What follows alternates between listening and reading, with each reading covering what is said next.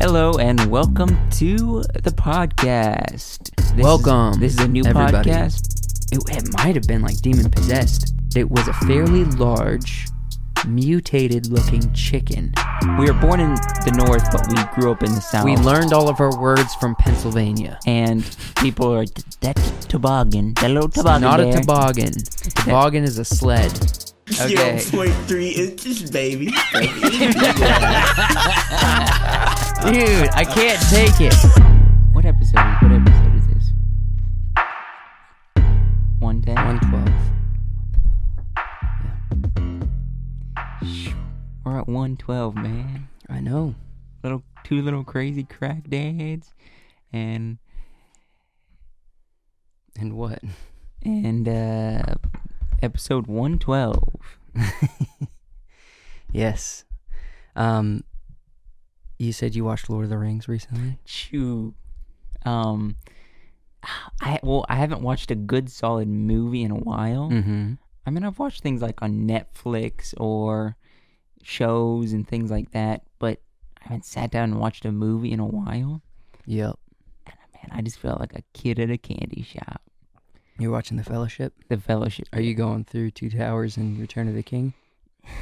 You're gonna stop at The Fellowship? I started The Return of the King, but I didn't get that far into it. Yeah. I remember the first time I watched Fellowship, um, the build-up was huge because our parents were like, you're going to be scared of Gollum. Yeah, And so the build-up not when we were. I, I wasn't. No. I wasn't, but the build-up was big. I thought I wouldn't be. Well, But- no, I did. I, I don't. I don't know. I found a copy of the cartoon Lord of the Rings, and we watched that before we watched the the real one. So that thing, Live it's kind action. of scary and very Yeah. weird. It's Yeah, that very one's like weird. British, Yeah. very British. It's weird. But the the design in that one's interesting. I think the designs originally came from the book. So that's why the crossover between live action and the cartoons Probably. is pretty consistent. You know, there's a lot of things that are consistent. And but there are some shots. I saw this meme, speaking of the cartoon Lord of the Rings. Hmm. I saw this meme this this week where it showed a couple shots from the cartoons, the exact same spots, pretty much the same except Yeah. live action. Have you seen that? Yeah. Yeah. They they were pr- they are pretty similar, but well, they're not similar, but they they took the Peter Jackson. I'm sure took some inspiration from the from the cartoon adaptations to uh to tell the this live action story. I'm sure. So yeah. I mean, it's it's it's creepy. It's creepy as I'll get out. I mean, didn't Gollum change like the way he looked a few times in those cartoons, or were there? I don't know. different I didn't watch it very long because I'm like, this is creepy and weird, and I'm gonna have nightmares as a 23 year old man, kid. I don't know what you described. 20. I'm gonna have nightmares because of this. Yeah. Well, I think uh, I think they did a great job with the live action Gollum. I don't think it can be improved in any way. So Oh, Andy Serkis, man, he did yeah, best at Gollum. yeah, He's so good. at everything he does, pretty much. Yeah, just creating characters. Mm-hmm. I mean, him, that Caesar. Um, what else has he done? I mean, he played some live played, action uh, yeah, he characters. played, but um, I'm talking about just like characters, characters themselves. What did he do? What else did he do? He did a few. Yeah, he's been in a lot. Anyways, um, hey, we're glad you're here listening to us Yeah, or watching us. I'm glad too. Last week I'm was glad I'm here. awesome. Uh, Yes, last week, I was like Alex thinking, Ferrari. What, what, what was last week? Yes. Yeah, that was an Alex awesome conversation. If you haven't go, Ferrari. if you haven't seen that one, um, I'm sorry. I fe- I feel like I keep rubbing my eye. I feel like I have something in my eye. Yeah, there's a little something hanging off your eyelash. Really? Yeah, Um, if you hadn't seen go like last week's- this. Your whole eye. Yeah, you got it. Okay. If you hadn't seen last week's podcast, we talked with Alex Ferrari. He's in LA. He's a film director. Mhm. Um, he's also runs the YouTube channel and the website Indie Film Hustle. Um, he's got a pretty good following there. Pretty good. yeah, He's got a lot of people. He's written two books. It was just a great conversation. it was. We It's didn't really say good. that much, but it was a good conversation. It was wonderful. Yeah. I can. Are we gonna jump into the topic Yeah. and then we can talk about the topic why after we Yeah. jump into it, basically. Yeah. so, we teased this a couple weeks ago. Actually, Last several week. weeks ago, Last and week then we we, teased happening. it again last week. Yeah. Um, when we were in Pennsylvania for the hundredth episode, we created a short film, hmm a little secretly sneak sneak sneak. We did a little sneakity sneak. Yep. Um, we made a film called Greater remembering. Greater Remembering. This was Which is a a, little title. bit of a bizarre title.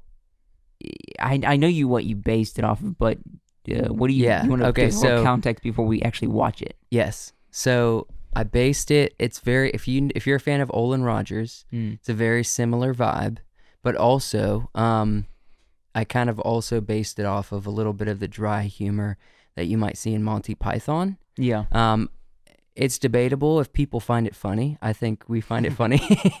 I find it hilarious. okay. and then I think we can. I think we should just watch it. This is my this is the first comedy that I've done though. eh, to an extent. Okay, comedy. that, We've well, when we when we were young, we did l- Yeah. weird comedies, but those really were not funny. This is my no, I find them hilarious. this you find them hilarious. This is the attempt at truly trying to yeah. be funny for an audience, not just for us and our friends. So the only person that really has read the script, or I mean, a couple people have seen it at this point. It's been done for a Actually, little no. bit. Well, I tried to get Wyatt to see it, but when I sent it to him, um, it wasn't working. okay. Well, the So he- people, no the only people who've it. read the script is us and the Goforths, Yes. um, because they just wanted to critique it. You just wanted to get their opinion. Yes, and for, they didn't have any notes. No notes. No notes. No notes. That's not a good critique. Nah.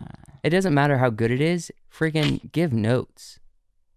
You know? Yeah. I, I mean, I feel like you're backing up against me, who always has something to say. Maybe, but still, a first draft of a Mhm. script, which it was, it was my second draft, Yeah. but the first draft I'm getting for someone else to look at shouldn't be approved.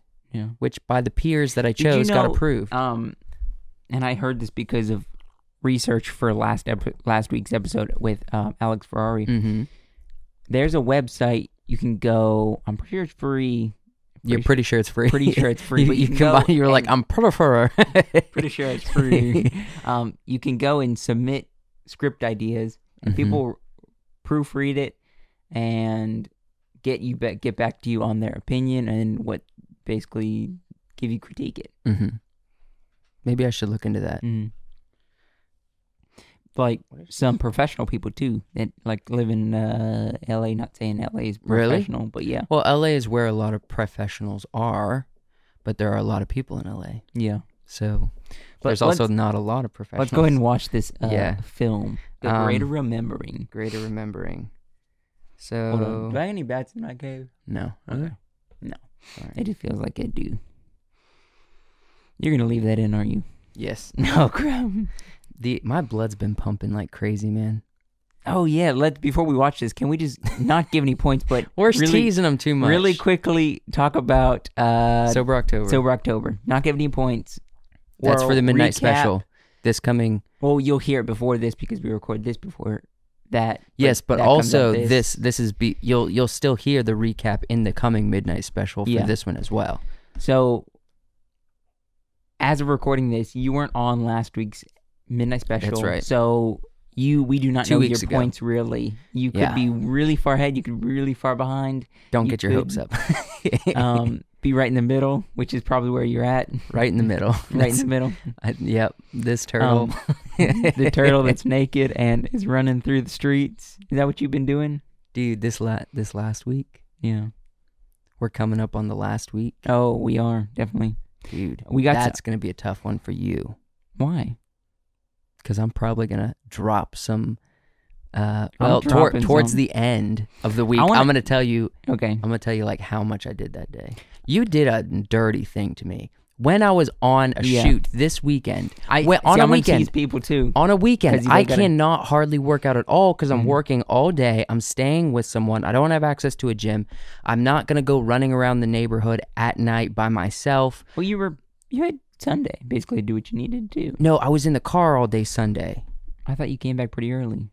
no i, I got back at like what time did i get back like six o'clock Choo. and i hadn't seen kenzie all weekend Yeah. so i'm i got screwed but Well, joshua called me and said people. he's like guess what i did after a long day of me filming a long day from Mhm. nine to about seven in Well, the evening. we didn't- Joshua calls me. Work doesn't if you get paid for it, it doesn't. I count. know, but Joshua called me and said, "Guess what I did? I just put in 300 points in one session. Mm. That's ridiculous." I went to the gym. I got up in, or I've gotten. I work a job that I have to get up pretty early in the morning. So on the weekends, I sleep some, but I get up decently early because my body's used to it. Mhm. I got up at eight, went to the gym at eight, went to the gym, worked out for till about ten, Mhm. like hard stuff, and then at ten, I went over to this park we have here in Virginia Beach called Mount Trashmore Yes. and just walked, walked. I mean, I was there for two hours. I think. I don't know exactly, but I know the hours? points. I have them wrote down. But It I have probably like, a fun walk. It was nice to be outside like that. Probably. actually no, I was just tired, exhausted. To be honest, I went back and just slept the rest of the day. Wait, that's how you got your 300 points? You just walked? No, I did. 'Cause I did some stuff like- at the gym too uh, for about Okay, two hours gotcha. before I went walking.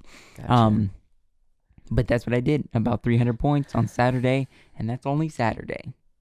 oh well. Whatever. Okay, let's get let's get into this. Let's get into this You're not gonna- film. you're this not- short film people are gonna Even watch. if you beat me in sober October, it's not gonna be by much. okay, okay, I promise you that.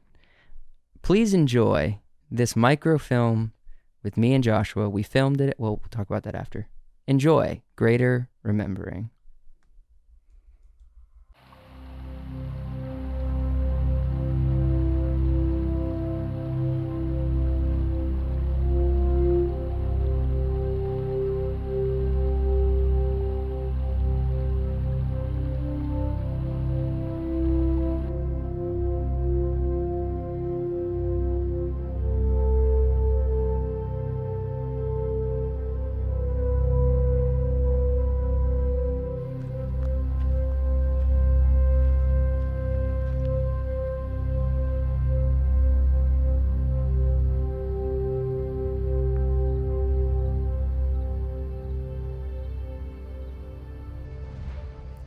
Believe this to be the location. How do you believe it to be? It resembles perfectly the illustration Old Man Gimbals entrusted to us. Do you believe it to be true? I do believe it to be true, after gazing upon this very sight with mine own eyes. What had Old Man Gimbals given us to search for next? I do believe he instructed us to keep our eyes appeal for the wandering mammoth, for it is on the back of that beast we shall ride. Ride? Indeed, for on the back of this beast we shall ride. To what end shall we ride the beast? When we reach the end of this ride, we shall come upon the city of greater remembering. I do not recall Old Man Gimbals mentioning this city of greater remembering. Hence the need for us to arrive there, so we may have greater remembering. Ah, yes. I do believe I remember. Now.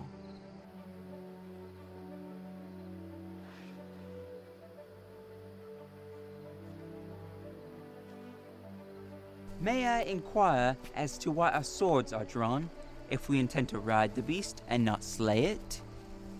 On the chance we encounter foe. Had Old Man Gimbals given us instruction on potential foe? Nay, yet for the sake of appearance, and for the need of making the damsel swoon, have we drawn our swords. Indeed. Indeed. Have we a plan on the chance we encounter foe? We shall slay with our swords. So the purpose of our swords drawn is indeed greater than the appearance, and for the need of making the damsel swoon. Indeed.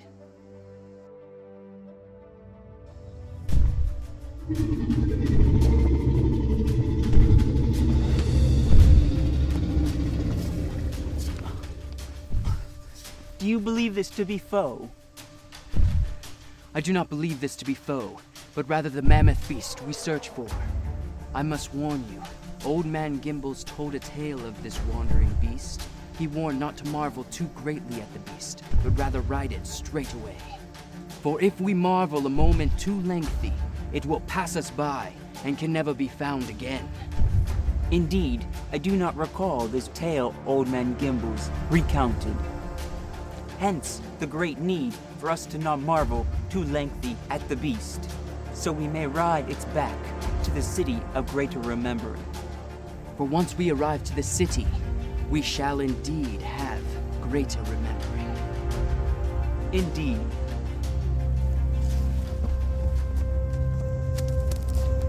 Behold, the beast!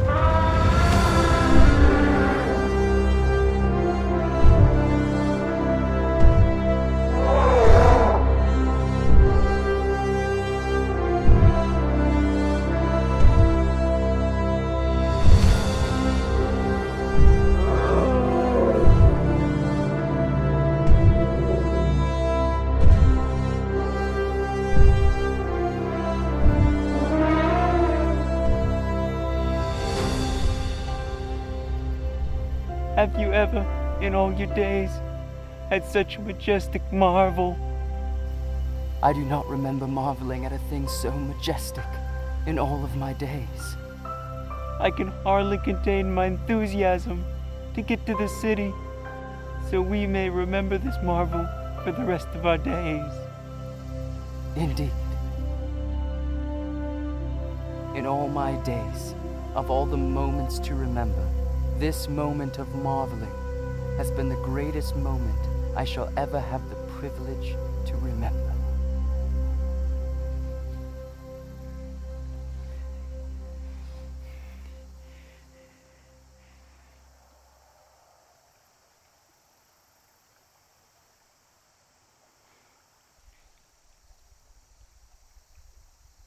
Hmm. It seems we have marveled far too long. Perhaps there are some tracks that we can follow. Yes, and if we follow those tracks, it may lead us to the city. Indeed, they may just lead us. Shall we draw our swords for the need of appearance and for the swooning of the damsel? Yes, and of course, in the case of foe.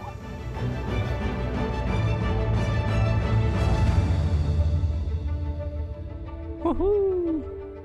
This is, or no, it's technically not. I was gonna say this is a premiere of the first channel, the episode channel. Or Yeah, it's not really the no. premiere, but uh, it's the first video that we're we are putting up there that we're talking about. Yeah. Hey, Wow. hope you enjoyed it. Man. Um. Okay. First off, you're you're a lot taller than me, and people Yeah. probably didn't realize that until they saw that video. I am. Um, I will say, we're a bunch of goofballs, man. yeah, especially that If- day. I don't want to bring up anything negative, but I just say this right off the bat. I I didn't play the character like I should have. I'm not throwing myself negatively out there. Yeah, I am. Okay, let's drop it. Let's uh, um, Let's get all the negatives out there. There are a few out of focus shots, and it's because it was me and Joshua, and that was it. And we were setting up the camera on a tripod Yeah. and going with it. So you try it. yeah. okay. Uh, I'm just curious because I wasn't part of the writing process. It was the need of swooning of the damsels. Was No. that have anything to do with my uh, uh beautiful dames? yes, Okay. for sure. Well, let's throw a little context in there because I don't say this on the podcast as much. As a joking thing, if anybody, any beautiful dames out there hear this and find offense, it's a joke, okay? I would say the same thing if What's offensive about saying a beautiful dame? I don't know. You're I calling just- them pe- a pe- beautiful. people can find that offense, but I jokingly say You say beautiful dame. beautiful dames a lot. beautiful dames. Like, hey, Look let's go to a coffee shop and try to pick up some, beautiful, dames. you know? Although we don't do that because, uh, you know, you're married. Yes. Um. okay, so you you had the thought, beautiful dames. Plus, you wanted to throw some Monty Python and Olan Rogers kind of mixed up into a pot, To pot a- of soup. Yeah, and, And- then called it Greater Remembering. Yeah, and we also were at the camp Maranatha. Also, this script was kind of uh, exploratory for me, so I didn't really know how it was going to end. I just started writing, and then I ended with that. So if it feels like it goes downhill, uphill, whatever, it was literally I was experiencing the story as I was writing it. So think of it what you will. And like I already said, it's kind of a fir- it was a first draft, Yeah. but it was fun. The biggest part that was just it's the funniest part for me in context of watching it is the hug. I don't know, and you didn't catch this as much, but when we recorded it, the hug was like do you remember that hug Mhm. when we were recording? It was so like I don't know how to describe the hug. It was just so funny. We just definitely got into it.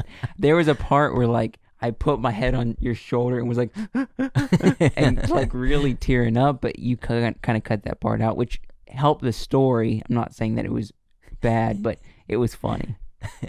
I was trying to get the flow. Yeah. There's um yeah, that I thought the hug there, there's obviously a few differences. Um, whenever you go out to film something, you're gonna change. Um, you're pretty much gonna. There's gonna be things in the script that you think are important, and then you end up changing them, and no one knows that you changed it. For example, is it okay if I give this example Yeah. about location change? I don't know what you're gonna say, but Well, I was just gonna say the original script was at a canyon. oh, because yeah, we were yeah, gonna yeah, film yeah. at Icy Caves. Well, we and when, talked when about we got there, bit. yeah, when we got there, we decided not to film there, Mhm. and so we were just gonna do it at the camp, and then we were gonna use like the canyon was supposed to be the landmark, but we Yeah. decided to use a big, funny looking rock instead, things like that. So it changed a little bit, but it still works. Yeah, I I like it better at Maranatha because now people are gonna know that's Maranatha, and they're gonna know that rock. That's very memorable rock for a lot of people. So And the people who don't know, it just looks like the wilderness. yeah, I, that's that's blah, blah, blah. That is actually What was? Blah, blah, blah. I don't know. I just was stumbling over myself a lot. Um, that's actually the rock. Josh Goforth we talked about Oh on yeah, the the Midnight, Midnight Special, That's the rock Josh that he was Goforth trying to push off. pushed someone off of. Which Karina called me and told me the story straight. Oh, for real? Yeah. What was the story? Um, Give us a real recap. she was up there on the rock when he pushed, and she was the one that went and tattled on him. That does sound like Karina and our sister. Yep. And then she's like, when he was little, he was a brat. But the thing is, You know that, with Josh Goforth? If you listen to this, you're a brat. I'm kidding. No, you're not. You're a brat. That's what uh, she said. Anywho, um, yeah, we uh, we filmed this with a Blackmagic to get into the technicals. Yeah. um, a Blackmagic production camera. You can buy them online, uh, not the Blackmagic website. Yeah. But we shot it in 4K. Although you didn't just watch it on the podcast here in 4K, it will be in 4K available on The- Wiseworks Entertainment yeah. YouTube channel. We so you can watch it in- a little bit. Yeah, I mean, just search Wiseworks Entertainment. Um, if you're confused, this is going to be the only time I'm ever going to clear this up. All right, Mhm. because I think we talked about it, but I'm going to clear it up. Yeah. This channel, the podcast channel, used to be called Wiseworks Entertainment. Mm. We changed it because we wanted it to be the podcast. We had already done a bunch of episodes on here, so we changed it, made a new channel called Wiseworks Entertainment with the intention of putting stuff like this. Excuse me, solely on it. Yeah. And there's like a color scheme. The Mm. entertainment when it comes to films is gold. Yeah. Um, which I really like that color scheme, the gold look. Mhm. gold accents nice. which is which is interesting it's kind of the the gold accents is is literally the the my first inspiration of the Yeah. logo when um uh, back in 2014 i wanted it to have gold accents i wanted it to be something that we could put like on a medallion you know what i mean that's what i was that's what That'd i be cool. envisioned and so um so the gold accents that's here to stay for sure Yeah. I Um, like it. yeah I like the new look. yeah it looks nice But yeah, so go check it out on that channel if you want to rewatch it in 4K. 4K. That'll be pretty nice. Pull it up on a 4K TV. It's not going to look that much different. but it, you'll get a good laugh out of it. Go watch it over and over again, like I said in a previous episode. If we think back to that morning, um, first off, Yeah, my hair is shorter now than it was. 'cause Oh, I got a lot, I got a yeah. haircut shortly after. my hair's different too. I shave the sides, makes it more. Yeah, As there's a guy, at but my my work- hair's crazy in that film. My, My hair's that guy nuts. at my work, he always says this when I shave the sides of my head. He's like, "Oh, you're trying to be more aerodynamic, right?" And I'm like, "Yeah, Yeah. yeah, but my my hair is kind of crazy in that. Yeah. Your hair is kind of just there. yeah." It's just there. But my hair is just like it wouldn't stop. I was just trying to get it to be straight. I was just trying to get it to just sit there, but it didn't. You'll watch it and notice you got pieces flying around and whatnot. Um, what time did we start filming in the morning? Because we, we camped in a tent. Then we got up, started putting on our outfits. We started by eight and didn't start filming maybe till 9:30, 10, yeah, and then we finished twelve, maybe a little before. yeah. Well, there's um. No, we we filmed. We I mean I think we finished at like eleven. Okay, well, I'm it was pretty sure. maybe seven thirty to eleven. Then it was a significant amount of time. I do remember uh, us it taking longer than I th- had thought, yeah, and I, I don't know what it was. Maybe just I planned more shots than I thought I had, but um, that it also took a while for us to get ready. We had those outfits, you know, those outfits. I was the week of oh yeah, the trip. I went to um a thrift store, and I also went to Walmart and got these sheets. You're with me Hmm. and I was just like sewing by hand to try to get them fitted enough to look like what they did in the film, and they they look good on film, I think, Hmm. but like in person, they just were just kind of they were not great. Yeah. They they were a little bit. they were thrown together. I'm not a textile artist, but uh, what, what what are some of your thoughts that you had? Like, what was some fond memories, or or even just maybe tips that you've noticed that you'd be like want to discuss or talk about? Well, I I haven't done a ton of acting, and you can tell my character's a little bit the secondary character, and on purpose because I haven't done a ton of acting for the films we've done because I'm not great at it, but I would like to get better at it. I'll give myself that. I would like to get better at it. You tend to Um, lean into the goofy whenever you get on camera. I You do like the weird facial expressions, like you're like, hmm, hmm, well, that's what I was playing though. hmm. That's what I was playing. yeah, but you've done that in the past. Um, well, you threw my train of thought off. Sorry. Okay. You want to get um, into acting? something that I learned in myself. Uh, there's a lot of dialogue that was very old English, like the greater, like for the dan- swooning of the damsels and the um, great uh, to find this beast or something like this. Well, Just- okay, there there are there are lines that go like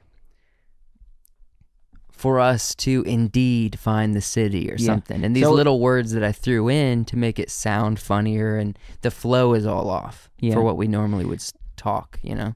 But I mean, I realize me seeing it and reading it myself, the script has helped me help me get in my head better Really? as an actor. I know So at the beginning you were trying to tell me the dialogue as we were recording and I'm like I'm not getting it. I'm not getting it. I had to actually like physically look at it and I think I'm just more of a visual person and getting the dialogue that way Yeah. more. See, I I think anyone can get fed lines and they can do it. Maybe Yeah. that's true though. Maybe some people are just prone to different things. I know if I was being fed dialogue, I'm a lot better than like trying to look at it. Um cuz then I can I, I I think when I look at it, I I visualize it as words and what I want to do is I want to visualize it as a as a thing this character would say. And although that sounds simple and a little weird, it's a very real thing because I don't I don't want to just speak the words. I want to think about how am I doing my voice? Like what's my facial expression when I'm saying this? So you break all that down and you think, okay, what am I First off, it's this thing I have to say. Then you build on that. What's the important inflections that in this moment for this character he might do? Mm-hmm. And then on top of that, like how are you, how are you looking at the other character? You know what I mean? Yeah. These kind of things this is what's going to help me as I continue to probably do things like this even though I do prefer just to direct films. These are fun to do also to be on camera and to just kind Yeah. of act your own vision. That's probably why Adam Sandler does it a lot. Yeah, he definitely is in all his movies. but he It's almost like he's selfish. It's like he doesn't want anyone to play his characters but him. no, I think he just writes his characters for himself because if you, especially the newest film he has that came out on Netflix with the Halloween one, Mm-hmm. his character is very based off of his stand-up routine. Mm-hmm. And if you go back and watch his stand-up, he has like these voices he does, Yeah. and so he writes most of the scripts based off like old stand-up and just how people know Adam Sandler. Yeah. If that makes sense, Yeah, it does make sense. You know, I never thought of Adam Sandler as a stand up, but he is. but he is. That's his first thing how he got started. Yeah. I think it's because he got too famous Mhm. and he and he and most people do know him from the, the movies. Mhm. When I think of a stand up, I'm thinking of people that just basically do stand up. Yeah, They have like specials that are coming out currently, yeah, I guess. And then and like little thing like actual narrative stories you don't see a lot of comedians in. Yeah. And so I think it's hard I I just didn't I don't ever think of him as a stand up comedian, but obviously definitely a film comedian, but he is a stand up. I uh one thing that's really challenging Mhm. when we're when making this this film is some of the things is not challenging.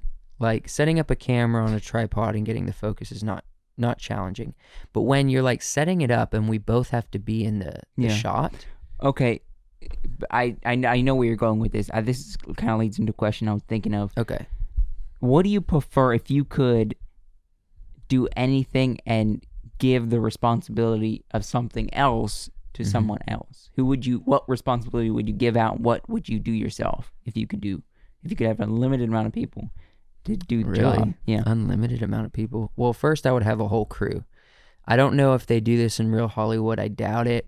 But I've always really liked the idea of breaking up the lighting, especially if you're filming indoors. Because the thing is, like, I, I have this uh, based on my limited experience, but I have worked with a crew of about, well, more more than this, but actual films that were mine that I directed. I've worked about with five people on a crew, right? Yeah. Five to eight, maybe. I, I can't remember exactly. Yeah, and I and then multiple actors. most of the Yeah, yeah. just And then- random odd jobs. yeah. And then multiple actors there. So, um, in that experience, if I were to give things away, the first thing I'm giving away is audio. But it's hard for me to do that because I, although audio is it's hard for you to let go of the responsibility of getting clean audio. Yes, because not many people. The thing is, audio is so simple to record, but the thing is, you have to be, you have to pay attention because, say, the shotgun mic we use, a shotgun. I've said this in multiple videos. Out in front of you, pointing at your chest, right? Yeah. That's going to be the best way to get your audio.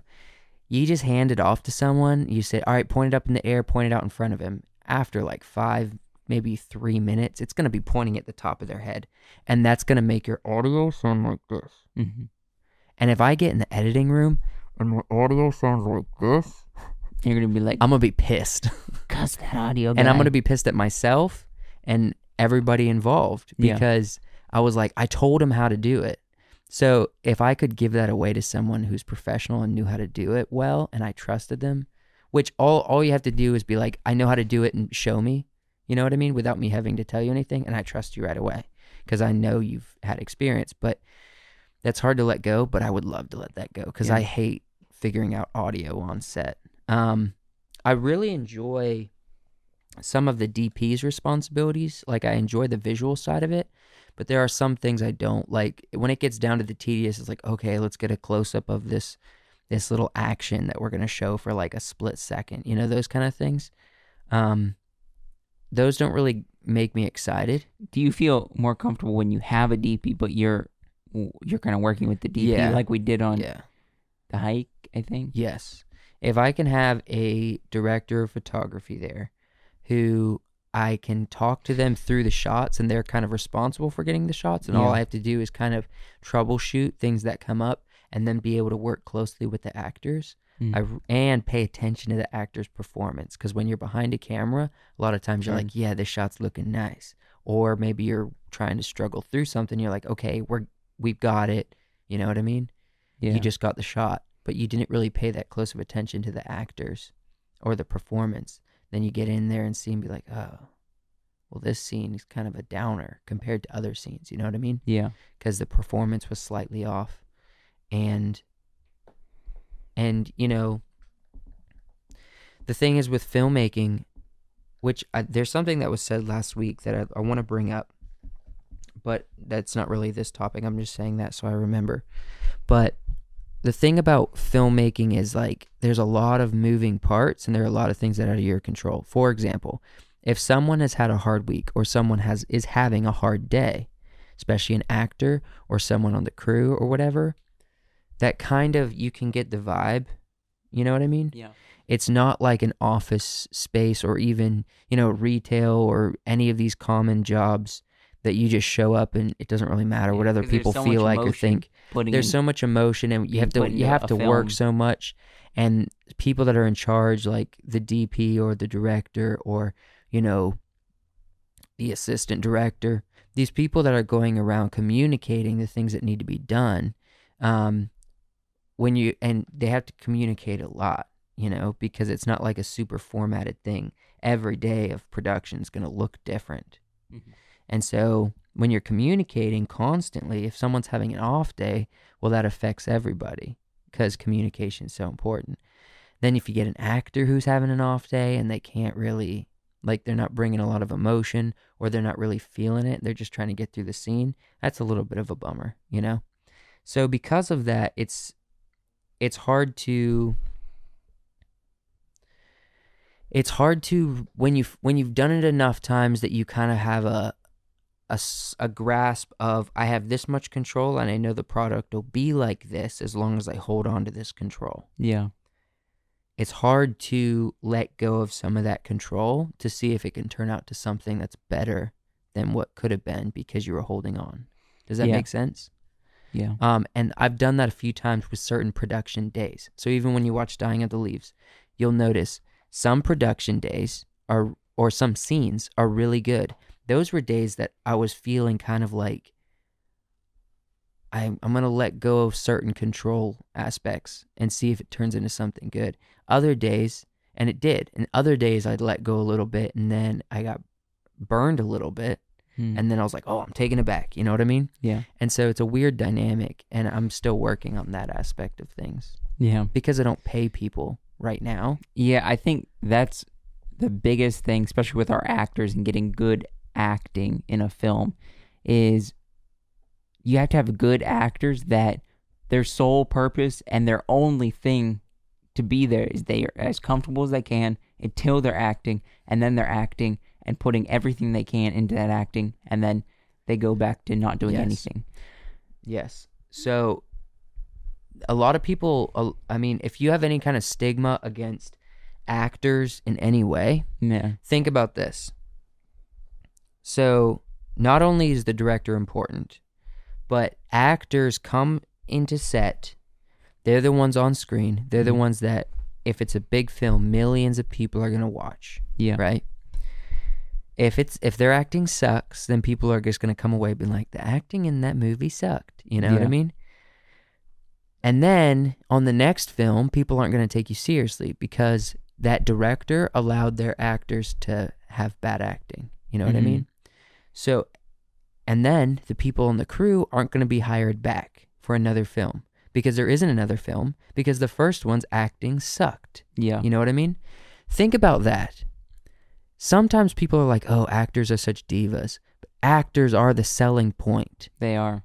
And so if that means an actor wants to show up a few minutes late, or if that means an actor wants to be a little bit of a diva or let some emotions out on someone, yeah, be kind to the person that the actor might have exploded on. Yeah. And you shouldn't, actors sh- shouldn't be treating people poorly. But if there's like a moment that's just they're frustrated, just let it slide and understand they have a lot of pressure because it's their face on the product, you know? Yeah. in the credits, no one's looking to see who is the production assistant. Nobody even looks to see who is the DP.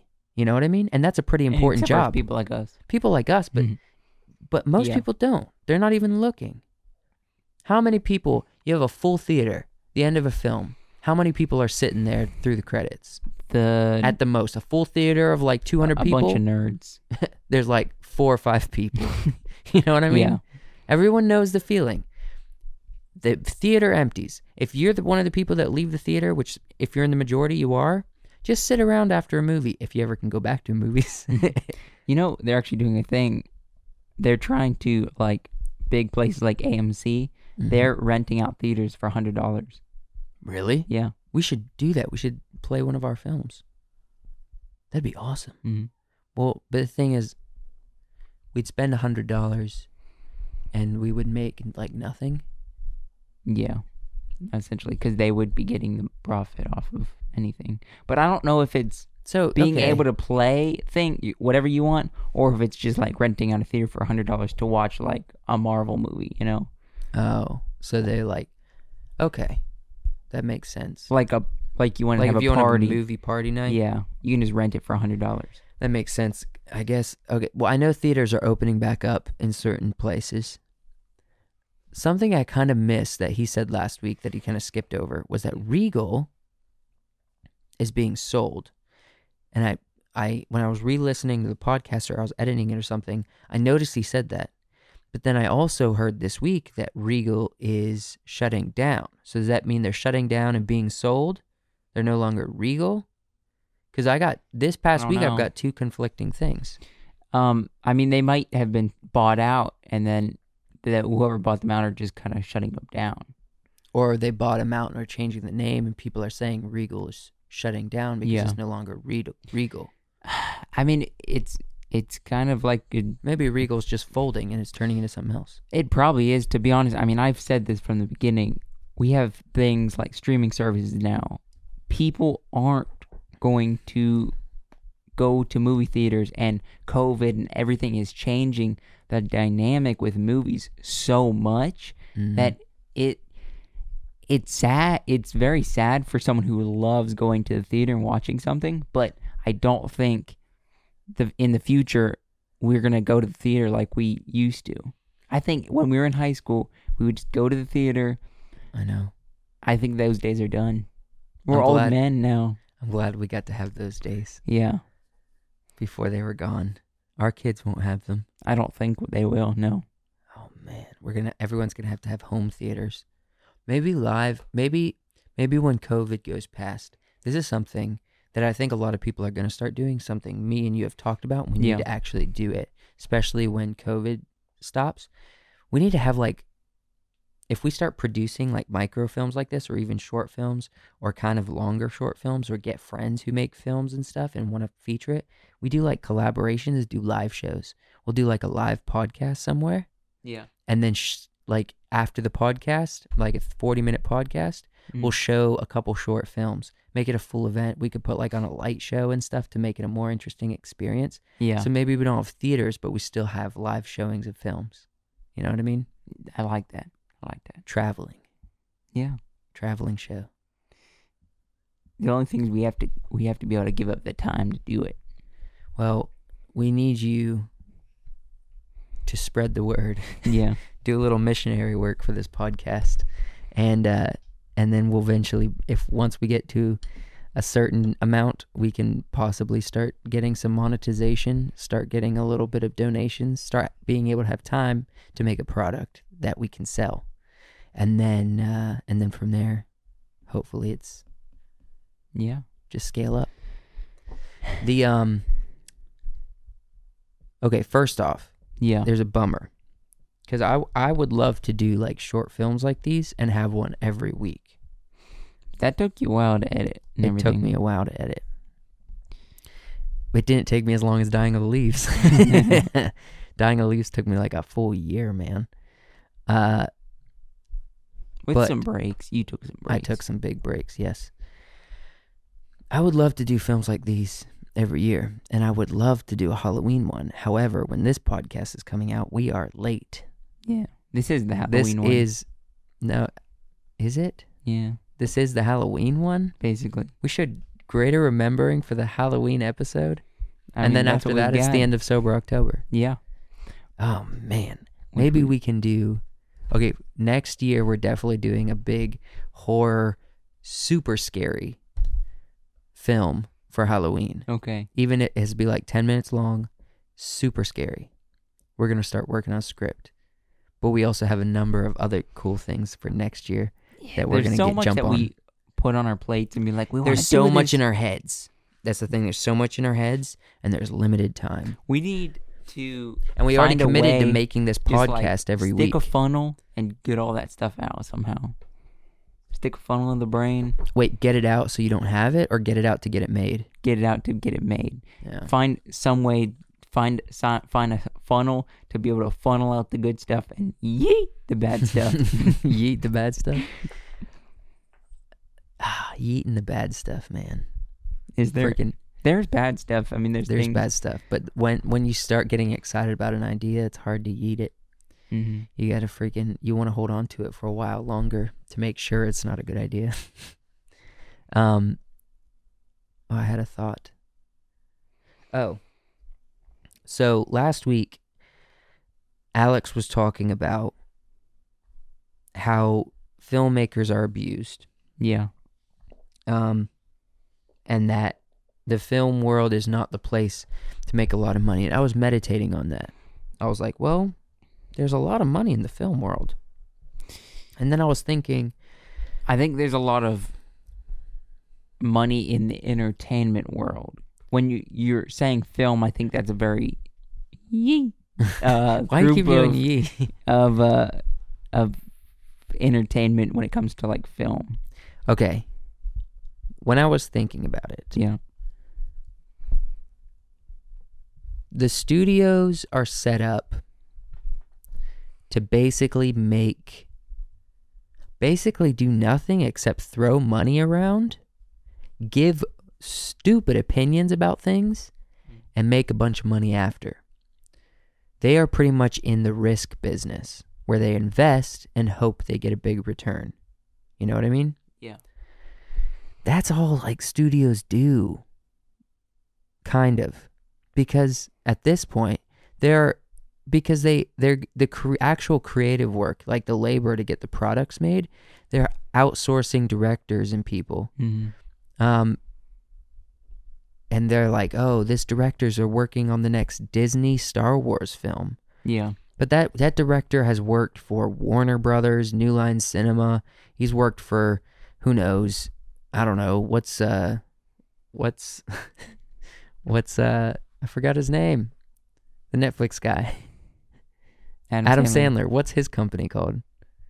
Um, uh, it's the old dude. He's playing golf. It's like, all right, or something. You know what I'm talking Yes. about? Yeah. All right. okay. Either way, directors work for multiple studios. They're not Mhm. loyal to one studio. But the thing is, the studios hire these creative people. Yeah. Directors can make good money, but they're not making millions of dollars off of a film that they put all the work in to have the creative vision for and ultimately produce. How much money do you think Peter Jackson made off the Lord of the Rings? Let's look it up. Or I, he probably made more on the Hobbits because they knew the Lord of the Rings were popular. Yeah. But I don't know. Lord of the Rings made money for a long time. For a long time. yeah, but that's I mean, they're still making money. like royalty or whatever you call it in the back end uh, in his contract saying he would make money off the film, not just like a flat fee up front. You know, Mm-hmm. he had to have some sort of deal in the franchise itself. But yeah, he probably made a lot. I mean, Peter Jackson has made multiple things before Lord of the Rings too. So, I mean, like King Kong, he has. Ooh, how much did he make? Whoa. Okay, well, Peter Jackson has made a lot of money. okay, so Lord of the Rings trilogy earned. This is what Google says. Top result. Yeah. Um, four billion, where Jackson himself earned one hundred and eighty million. That's between all the films, though. That's all three. For King Kong, it earned six hundred million, and he made twenty million of that. Okay. Um, in a way, especially okay, Peter Jackson. Uh, I think there was also an aspect of him being, I think, I can't remember if he was an executive producer on Lord of the Rings. I know he was a producer and the director. Um, he was a number of things on Lord of the Rings. Executive producer just means you're involved with either giving of your services for low pay or not at all pay in hopes that you will get back end residuals that are so much worth so much more. Yeah. Um, and in that case, you would be an executive producer, or you just give a bunch of money to the film, and so you're helping funding it, but you're an individual, so that makes you an executive producer. Um, but that doesn't mean you're actually doing anything. You know what I mean? I don't know if he was, but he he seemed to make a lot of money off of the total, off of the end result of the films. Yeah, I imagine he probably did. Um, but pretty much the way Hollywood's set up, though, is not all directors are like Peter Jackson making successful films and getting a bunch of money. But there are like the smaller films that'll make a few million, make Mhm. like 20 million bucks. You know what I Mhm. mean? The directors aren't seeing much money of that. No. The crew's not seeing hardly anything. They've only seen their day wage. You know what I mean? Yeah. The actors, the, the, the way it's set up is a few actors Get residual. no, maybe become stars, and then they start making good money. The studios are set up to be the ones who make pretty much all the money. And it's not necessarily a bad thing if they invested everything, but the way the, but the thing is the way the world is going right now and the way the industry's going based on even the conversation we had last week Yeah. and that I've had with other people. I really don't think the world's gonna, the industry's gonna look like it is now, or has gonna look like it is at all. I think the individuals are going to be supported more than studios. Well, I think studios I've is a dying breed. Yeah, and I've heard, I know the words YouTuber for traditional actors. Still, there's people that are don't like the words YouTuber. Yeah, But if you, so if you put the word YouTuber up against a traditional actor, hmm the YouTuber is going to make a ton more money than the traditional actor. why is that? I mean, I'm talking about the the big ones. It depends. If you're a small YouTuber, no. But I'm Yeah. saying, like, okay, let's say you had this product, um, not like a film, just a product, and you said, okay, an actor, go sell this product, get people to buy it.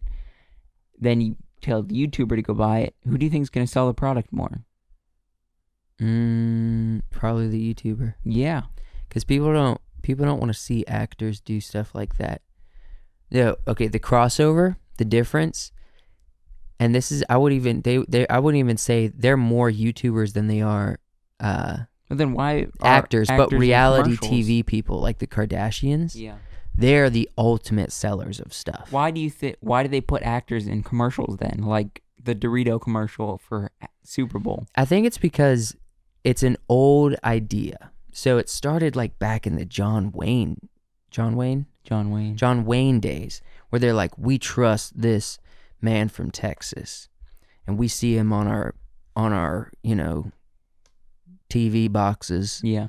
in our living rooms on Thursday nights, you know, and we trust this man, and so if he tells us to go buy Doritos from our local, you know, But it's the Mini same Mart. thing with the YouTuber. You watch a YouTube video and someone says, "Go buy this product." it's because I think uh, th- this is a weird controversy. You're opening a can of worms. Yeah. I have a lot of thoughts on. I it's it's because it's it goes back to that original thing. We know not to trust actors. We've gone through them so long. There's so much exposure. There's so much in the news. There's so much of these hit pieces out. We Yeah. know actors aren't the characters they are. Back in the old days when we didn't have any connection to actors except for what we saw in their shows and their movies and stuff, we thought that Lucille Ball was actually the I Love Lucy version of the herself. You know what I mean? We thought that was her. But it wasn't. You know? hmm Just like recently, we think, you know, Ellen is this super nice person nonstop, and then this comes out that she's like kind of mean at times, Yeah. and we're we're freaking out. But Ellen, like I said, reality show, we think that people like Ellen are being authentic. We think YouTubers are being authentic. Some YouTubers are authentic, like Olan Rogers. Like we try to be, which seems weird because people say they're authentic and they're lying. And I I wouldn't want to lie, Yeah. but people can still lie. You know what I mean? So we're we're still in the mindset, especially younger people, still in the mindset of like, "Oh, my YouTuber's authentic." You know? So you you Yeah. trust them. They say buy a product, we're going to trust them and we're going to buy the product. If a movie star says buy a product, we're going to be like, mm, "Do you actually use this product? You're getting paid to be on a commercial." You know what I mean? Yeah, but The actor has been I in mean, our it really depends. I mean, someone like, and I know this is a special circumstance because he he's a lot more well known than just an actor. But a person like Kevin Hart, he makes so much money on. He's a stand up first though. He's Yeah. a lot of things today, Yeah, but he was first to stand up. but he's still a character. But he's more Kevin Hart in the What about public eye than he is. The Rock. Then he's the same way. He makes a lot of money off things. But the thing is, if Dwayne told me to go buy something, I wouldn't. Why? I But don't. Will He you tells people to buy trust stuff all the time. Rogers? Yes, Why?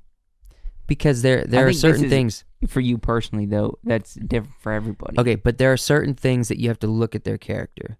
I'm not saying The Rock is a bad person. I'm sure he's an amazing person. But we haven't had similar life experiences and he's may had a rough past, but his past doesn't look like my past. hmm So I don't come to him and say I mean, he was a wrestler for entertainment and then he got into acting Yeah. and now he's like a big personality. You know what I mean? Along with being an actor, and he plays in blockbuster films. I look at someone like Olan Rogers. I see a little bit of myself in him. You know what I mean? I see that he didn't put ads on his videos for years because he cared more about, you know, the connection of the films and the videos to his to his audience than making these weird Google money. You know what I mean? yeah. This weird Google I money. I think it's such a can of worms, and I think your mindset is different though because you grew up watching YouTubers and not seeing actors as much. But I think Yeah, it's I just suppose. it's different. I don't know how to judge this by not just taking personal things in, into account. the actors, there's a huge wall. Yeah. With actors, How do we In get today's world, we went I don't down know. a rabbit hole, it doesn't matter. rabbit trail. With actors, there's a huge wall that's burying us between them because the actor world has been in effect for, I think, over a hundred years. yeah, How long has the TV been in existence? not a hundred years, but a while. Whatever, almost a hundred, if not a hundred. Because of that, we figured out actors. We understand their vibe. You know what I mean? Yeah. It's kind of the same with musicians. We know their concerts are going to be awesome. We know them in person could be awesome, could be not. You know what I mean? We know certain things about certain people because we kind of under we've been around it enough to understand the world. We've exposed ourselves to enough information. YouTubers is a new thing. It's like they have this weird ghost following that makes them famous, but also they're still kind of a normal person. You know what I mean? Yeah. Like we could run into them on the street and they're driving a, I don't know, a Chevy. You know, they're driving a normal person car. They're not driving like a a super new BMW or whatever Well, is fancy think, these days. I think you have a stigmatism when you think of the actor, though. Because I'm sure I do. everybody. Everyone has biases. Yeah. But I also just got through going on a rant and saying you have to know that actors have a lot of pressure. Yeah. I have a soft place in my heart for actors. Yeah. We should go back to the topic, and we we went on a big. uh loop It doesn't matter. What what else are we going to say about this short film? We hope you enjoyed it. Yeah. I mean, I what hope you enjoyed we it. We're a little over an hour. Okay, let's keep go- we can keep talking. Yeah. Um. I hope you enjoyed that film. We had a decent time, fun doing it. We did it in Pennsylvania at Home state. Maranatha. Yeah. We already talked about all this. Why'd you cut me off? I wanted to keep talking about the other thing. Well, I I I don't know. I wasn't trying to mean. I didn't mean to cut you off. I just Tell me what why you think actors and YouTubers are not are different. Like what I I was giving my thoughts about it, but you brought it up. I think when it comes to viewership, especially when it comes to advertising like that, Mhm. it's so different today. I mean, there's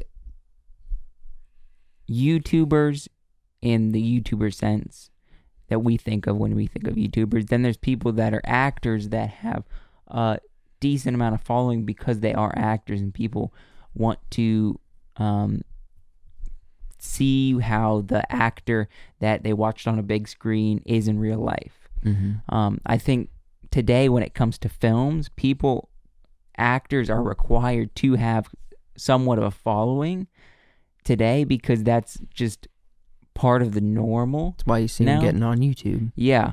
Or even like on Instagram because when they go in for an interview, and I don't know for sure because I don't, I've never done this, but I've heard people talk about when they go in for an interview and they say, well, how many followers do you have? Are you going to be able to promote this film? I don't think it's an interview. I think it's a I mean, like a, like a, what do they call the casting call. Yeah. Um, are you going to be able to promote this film? Are you going to be big enough to um, make people interested in watching this film? Do you have a following?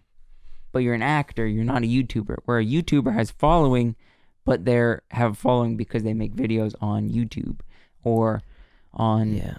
Instagram. They make pic. They do pictures. They do whatever they do for that that form rather than just being an actor. I wonder who has to succeed in that kind of conversation. Okay, so imagine this scenario. You got someone, they got 60,000 people that follow them on Instagram, right? But they haven't really acted, Yeah. but they know they can act. They do like a whole, you know, uh, they do a few line reads. They're they're good. These people kind of want them. they say, "Hey, do you have a following?" They said, "Yes, actually, I have sixty thousand people that follow me on Instagram. Yeah. If I promote this, you're guaranteed to pretty much get ten thousand people to be interested in this film. You know what I mean? That's a big number in today's world, especially for a smaller, maybe indie film. So this director who barely has any following, right? yeah.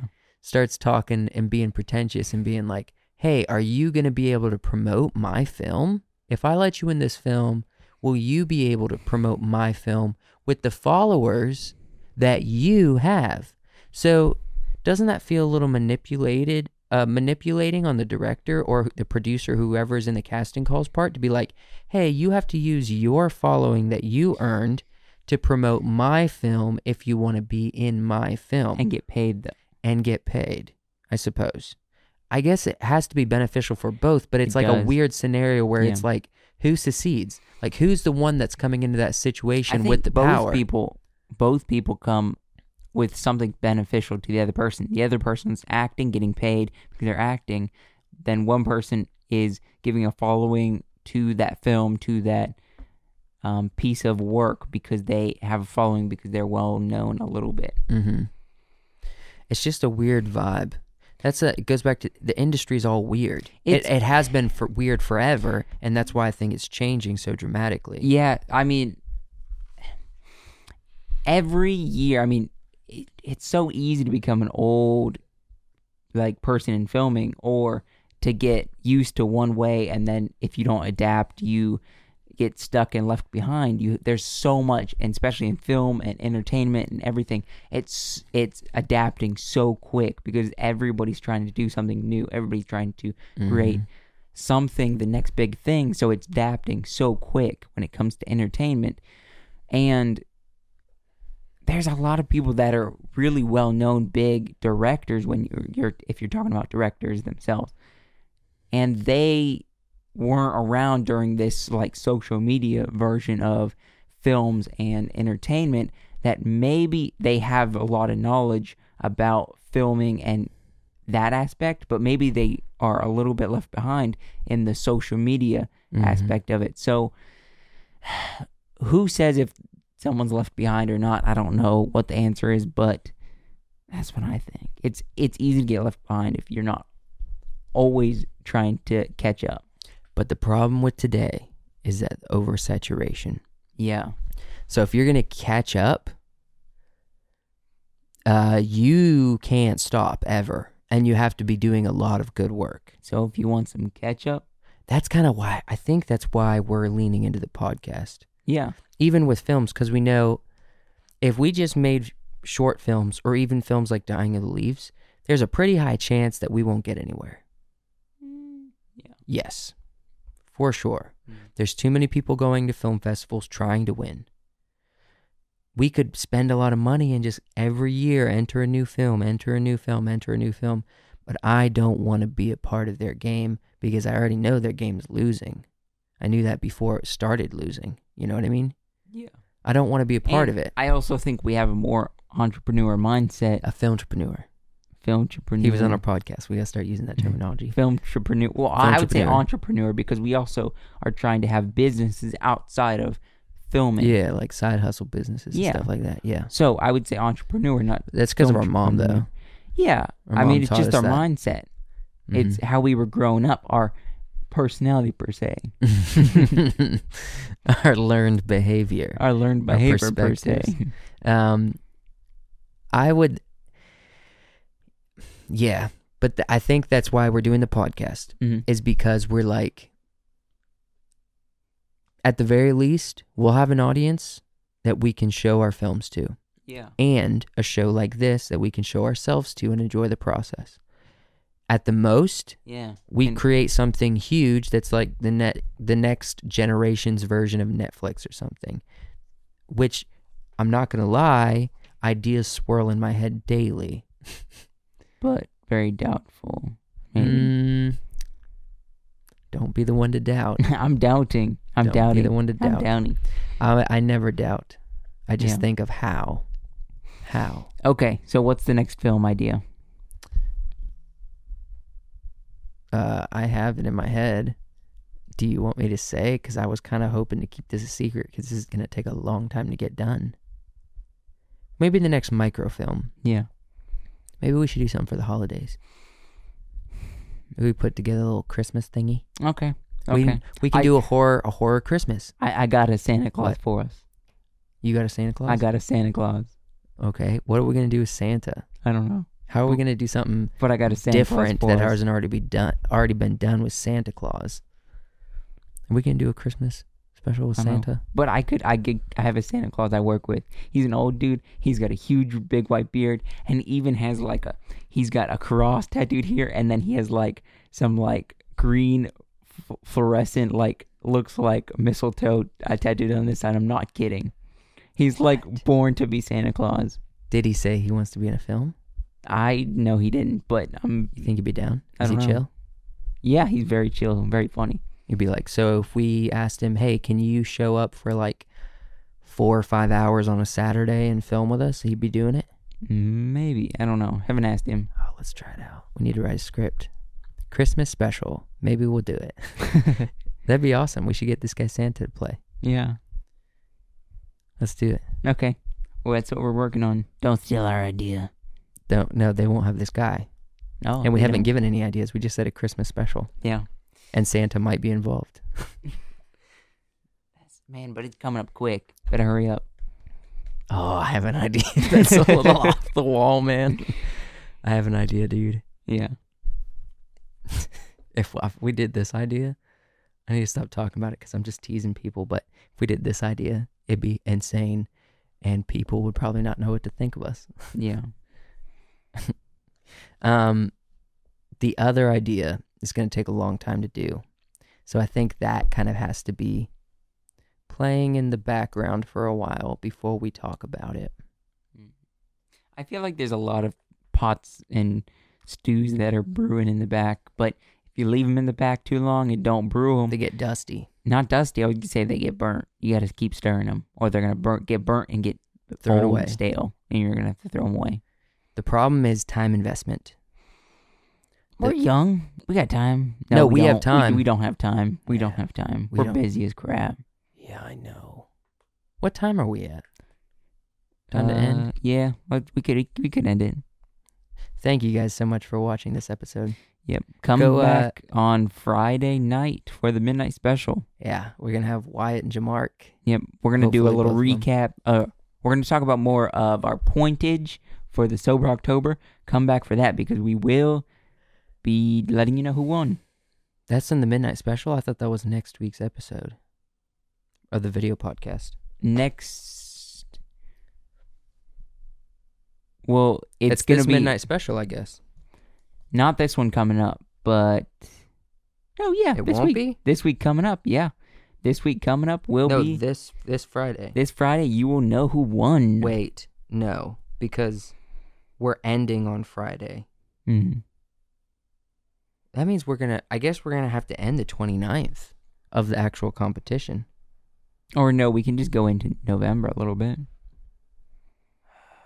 We're probably gonna have to go into the first week of November Yeah, to catch up with our schedule of filming these. yeah. Anyway, we got more sober October stuff coming up. October is not done; it's still very much alive. We are s- within the last week, but we're still here. We're still kicking. October's not done yet. Happy Halloween! Thank you for being here. Yeah. Um, enjoy the holiday. It's the f- one of the first holidays, second holiday with COVID stri- striking the land. Thanksgiving, No, Halloween, Easter was first. Fourth of July was next. then Halloween. Then Halloween. Halloween's the next big, uh, bigger Halloween. holiday. Got big plans. Big plans. Don't catch cold. Don't catch COVID. Baby, it's cold out. Dress up. Have a nice, and then, uh, you have a know what nice comes Halloween, after Halloween, Thanksgiving, Christmas. Christmas, and Christmas. then maybe a Christmas special. Yep. Okay. Uh, follow us on. Instagram. We're trying to post clips there now. Yeah. Or again. Um. So thanks for watching, and we're here to Make geeks out of ya. Yep. Bye.